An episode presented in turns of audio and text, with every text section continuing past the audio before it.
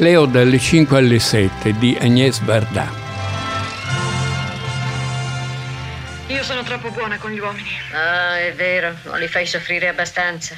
E quello è troppo sicuro di te. Al punto da non chiedermi neanche se mi sento bene. Se morissi sarebbe molto stupito, ma non addolorato. Ma cosa pensi? Sai, si muore presto adesso. Soprattutto gli artisti. Non dire queste cose. Non bisogna sfidare il destino. E chi crede di sapere il peggio non conosce il meglio. Tu ti preoccupi più del necessario. Vuoi che chiami il dottore? Ma no, devo telefonargli stasera. Mi darà il risultato delle analisi fatte all'ospedale. Ma pensa che se la cosa fosse grave, ti avrebbe detto di restare a letto. Ma no, perché? Siamo nel 1962 Cleo è una, non si chiama Cleo, si chiama in un altro nome, ma è il modo come la chiamano a partire da Cleopatra. È, è una cantante, ha un, due ragazzi che lavorano per lei, un paroliere, un musicista, ha un discreto successo, vive con una sua eh, specie di governante protettiva, giovane, grassottella, simpatica e eh, seguiamo la sua giornata dalle 5 alle 7 del pomeriggio di un giorno di primavera, anzi il primo giorno dell'estate, la fine della primavera, l'inizio dell'estate, è un giorno particolare perché si è fatta visitare, non sta bene e il medico le ha detto lei ha un cancro. E stasera, verso le otto e mezzo, mi telefoni e le dico i risultati degli esami e quindi vediamo com'è, com'è la situazione. E lei ovviamente, questa cosa le cambia la vita, è una bella ragazza, è simpatica, è piena d'amici, ha una vita, ha una vitalità e questa cosa l'angoscia molto. Siamo nel 1961, 61 alla fine del 62, anche questo è significativo perché tutto questo dalle 5 alle 7 è un suo girovagare per Parigi, insieme dapprima con la sua eh, chiamiamola governante o collaboratrice, eccetera, e vanno in tassi e per caso trovano una donna tassista che, che, che fa i suoi sfoghi, fa le sue, le sue, le sue chiacchiere, dice le sue cose eh, piuttosto intelligenti, ma tutto è scandito in capitoli dalle 5 alle 5 e un quarto, alle 5 e un quarto, con dei titoli che riguardano le persone che incontra, dei titoli, dei nomi. Ecco. E, e, sono questi capitoli che un'ora e mezzo praticamente, non due ore come presume, presume il titolo, prima della notizia eh, su cui siamo e resteremo anche in sospeso. E questi stupidi avvenimenti al genere. Eh la loro dannata ridurre quel disgraziato. Oz comincia a preoccupare. Eh sì. Due attentati anche questa mattina.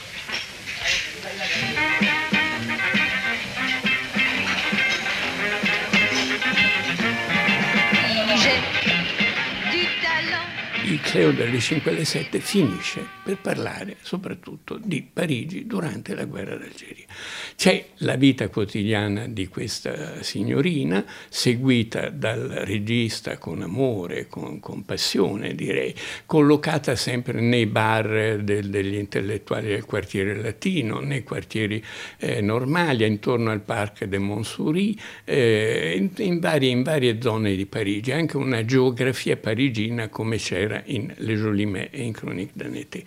E, e, e anche ripeto, da certi punti di vista anche commovente rivedere la Parigi di allora, per chi c'era come c'ero io, per eh, vari motivi di immigrazione e vari.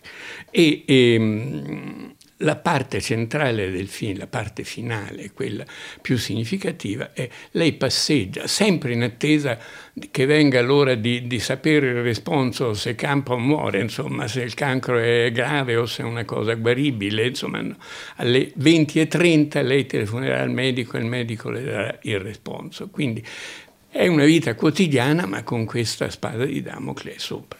Nel parco di Montsouris si aggira, cammina e incontra un giovane che attacca discorso, in qualche modo un po' la corteggia, interpretato da un personaggio anche questo significativo dell'epoca, Antoine Bourseillet, che era un giovane teatrante piuttosto bravo, bruttino, piccolino, normale, insomma, non un divo, non un bel mondo, una Landelon, che erano i divi, i divi dell'epoca, anche, anzi un po' l'opposto. Attaccano discorso perché sono due solitari e lui è uno che più o meno alle 8 deve pigliare il treno alla gare di Lyon per andare giù fino a Marsiglia e prendere la nave perché è in licenza, è vestito da militare, è in licenza dalla guerra d'Algeria e si sente tutto il peso che questo ha sulla sua sua, sui suoi pensieri, insomma, perché ha visto la guerra d'Algeria, viene da lì, deve tornarci, sa cos'è la tortura. Aspetta qualcuno? No, no, passavo di qui. Neanch'io. per gli uomini non è la stessa cosa, loro aspettano tutte le donne, le fermano, parlano. Di solito io non rispondo, ma oggi è diverso, pensavo ad altro. E poi lei ha un'aria così tranquilla. Sono in licenza. E questo vestito? Vede, sono a metà in uniforme, a metà pronto per partire. Riparto stasera. Ah. Sì, stasera è finita. Avevo tre settimane e non ho fatto niente. Sono volate. Mi fa piacere parlare con lei. È sposata? No, ma forse l'aria di un avventuriere in cerca di qualcuno. Forse no, lei ha l'aria di aspettare qualcosa, non qualcuno. Aspetto il risultato di un esame. Ah, è studentessa? No, no, un esame clinico, un'analisi. Ed è preoccupata? Molto, sì. Di che cosa ha paura?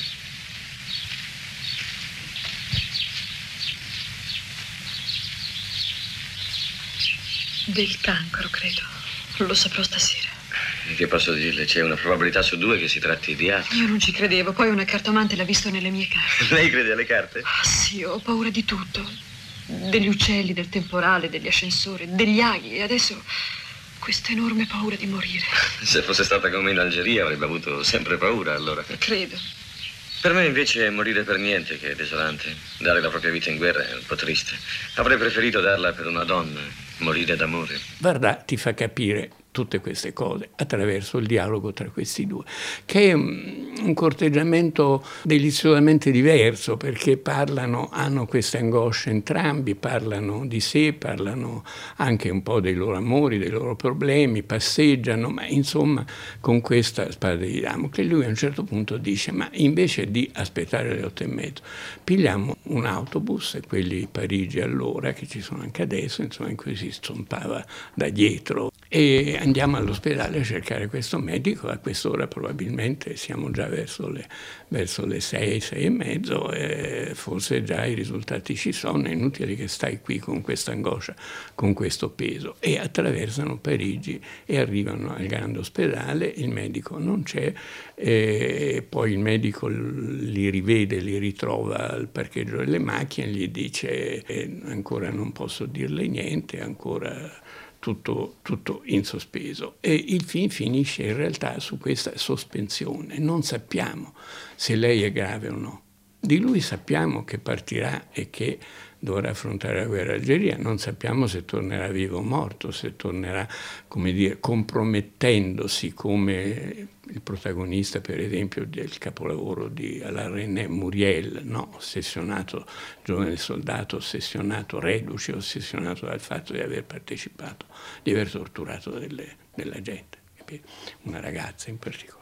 Ecco, questo film con semplicità, con questo tono documentario, con questa vivacità e simpatia nei confronti dei personaggi, quasi di tutti i personaggi, in definitiva non ci sono dei cattivi, ci sono la gente per strada, quelli che parlano, lei, la regista, capta delle, delle conversazioni, degli intellettuali, dei, insomma, la vita quotidiana, la vita normale di una grande città con dentro questa sospensione.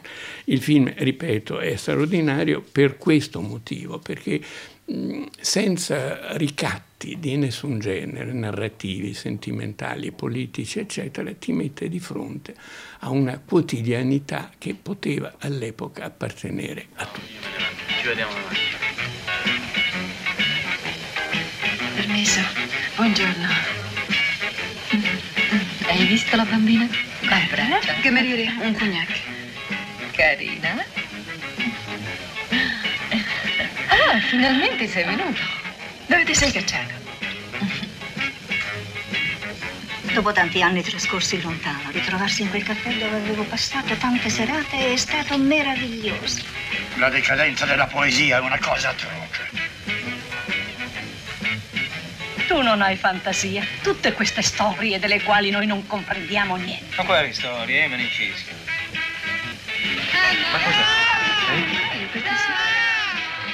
È un documentario su Parigi nel 62. È un film che somiglia molto a due film dell'epoca molto importanti nella storia del cinema che sono stati Chronique été, Cronaca di un'estate di Edgar Morin, grande filosofo, socio- grande sociologo, e Jean Rouche, grande inventore del cinema etnologico, del documentario, eh, uno dei grandi documentaristi e grandi registi del documentario moderno, eh, legato al, al Museo dell'Uomo, alla grande scuola del dell'antropologia francese, che racconta un'estate, l'estate del 61.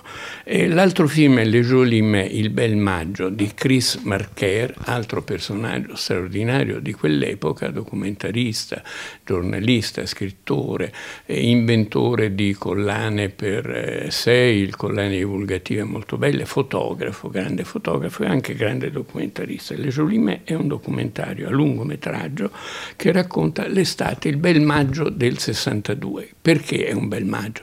Perché è il primo anno senza la guerra perché nel 61 De Gaulle ha finalmente fatto un accordo con eh, il Fronte di Liberazione eh, Nazionale Algerino, FLNA, e ha eh, fatto la pace, insomma, non è ancora la pace vera, però è la prima volta che i parigini respirano. Io c'ero e posso dirlo senza l'angoscia di dover vedere, come mi è capitato, dei cadaveri sfilare lungo la Senna e erano degli algerini ammazzati nottetempo dal OAS, le truppe clandestine di fatto dell'esercito francese e da, dalla polizia. Ecco, e, e, si esce da un'angoscia, c'è la pace. E Marcher va in giro chiedendo alle persone cosa fanno, cosa pensano. C'è un giovane africano soprattutto che tiene banco, c'è un'italiana stupenda, Marilu Parolini, che è stata una mia amica, che era stata compagna di Danilo Montaldi e che è stata eh, trasferendosi a Parigi per, anche per i contatti che lei e Montaldi avevano con il gruppo di socialismo Barbari, diventò poi la, eh, grazie al film Chronique d'Annetté, il rapporto con Morenne Rouge, diventò la segretaria di redazione di Cahiers du Cinéma nel periodo della Nouvelle Vague, un personaggio abbastanza insolito e straordinario, che ho conosciuto abbastanza bene e di cui posso dire eravamo tutti innamorati perché era una bellissima ragazza. Ecco. Quindi Cleo si inserisce in questo filone, che non è quello dei Godard, quello dei Truffaut, che non è quello della Nouvelle Vague, che punta tutto sulle novità formali, il racconto, l'iperpresenza del regista che dice io, appunto rispetto al noi delle sceneggiature, delle regie classiche, lei è un po' a cavallo insomma è un po' a cavallo di questa storia, è amica di Alain René, è amica di Marquet Red in questo giro di sinistra che mi è sembrato sempre, eh, come dire, mh, più indipendente di quella eh, dell'intelligenza dell'epoca e più, uh, più autonoma, e, perché sì il cinema, sì l'arte, sì la comunicazione, però anche la politica anche la politica a cui moralmente si era tenuti a, a, a prestare attenzione perché c'era la guerra d'Algeria. Je t'ai menti, je savais très bien qui tu étais, ton incognito faisait ma gaieté et ton compte en banque ma volupté. Tu croyais séduire, tu m'achetais Agnès Varda è una delle donne registe tra le più rilevanti e anche in un'epoca in cui erano veramente rare, negli anni 50-60, quando lei è esordito, e, e prima dell'ondata del femminismo e quindi delle registe venute dopo un po' in tutto il mondo. E, Agnès Varda viene dalla Nouvelle Vague in modo piuttosto autonomo, piuttosto eh, originale, diciamo in qualche modo, perché intanto perché era anche una come si può dire, una compagna, cioè era una militante, era una che partecipava a tutte le azioni possibili in quell'epoca, per esempio sulla guerra d'Algeria e l'eco della guerra d'Algeria è molto forte in questo Cleo dalle 5 alle 7, anzi è forse il vero sottofondo del film. Cléopâtre, je vous idolâtre.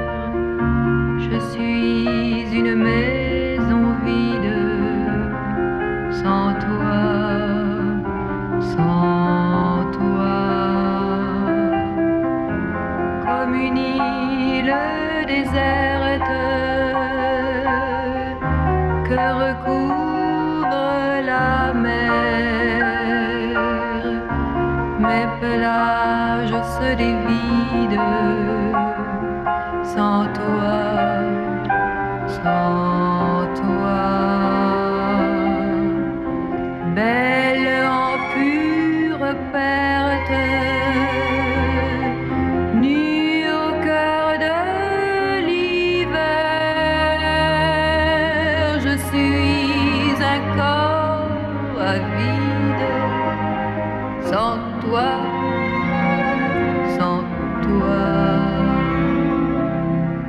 rongé par le cafard.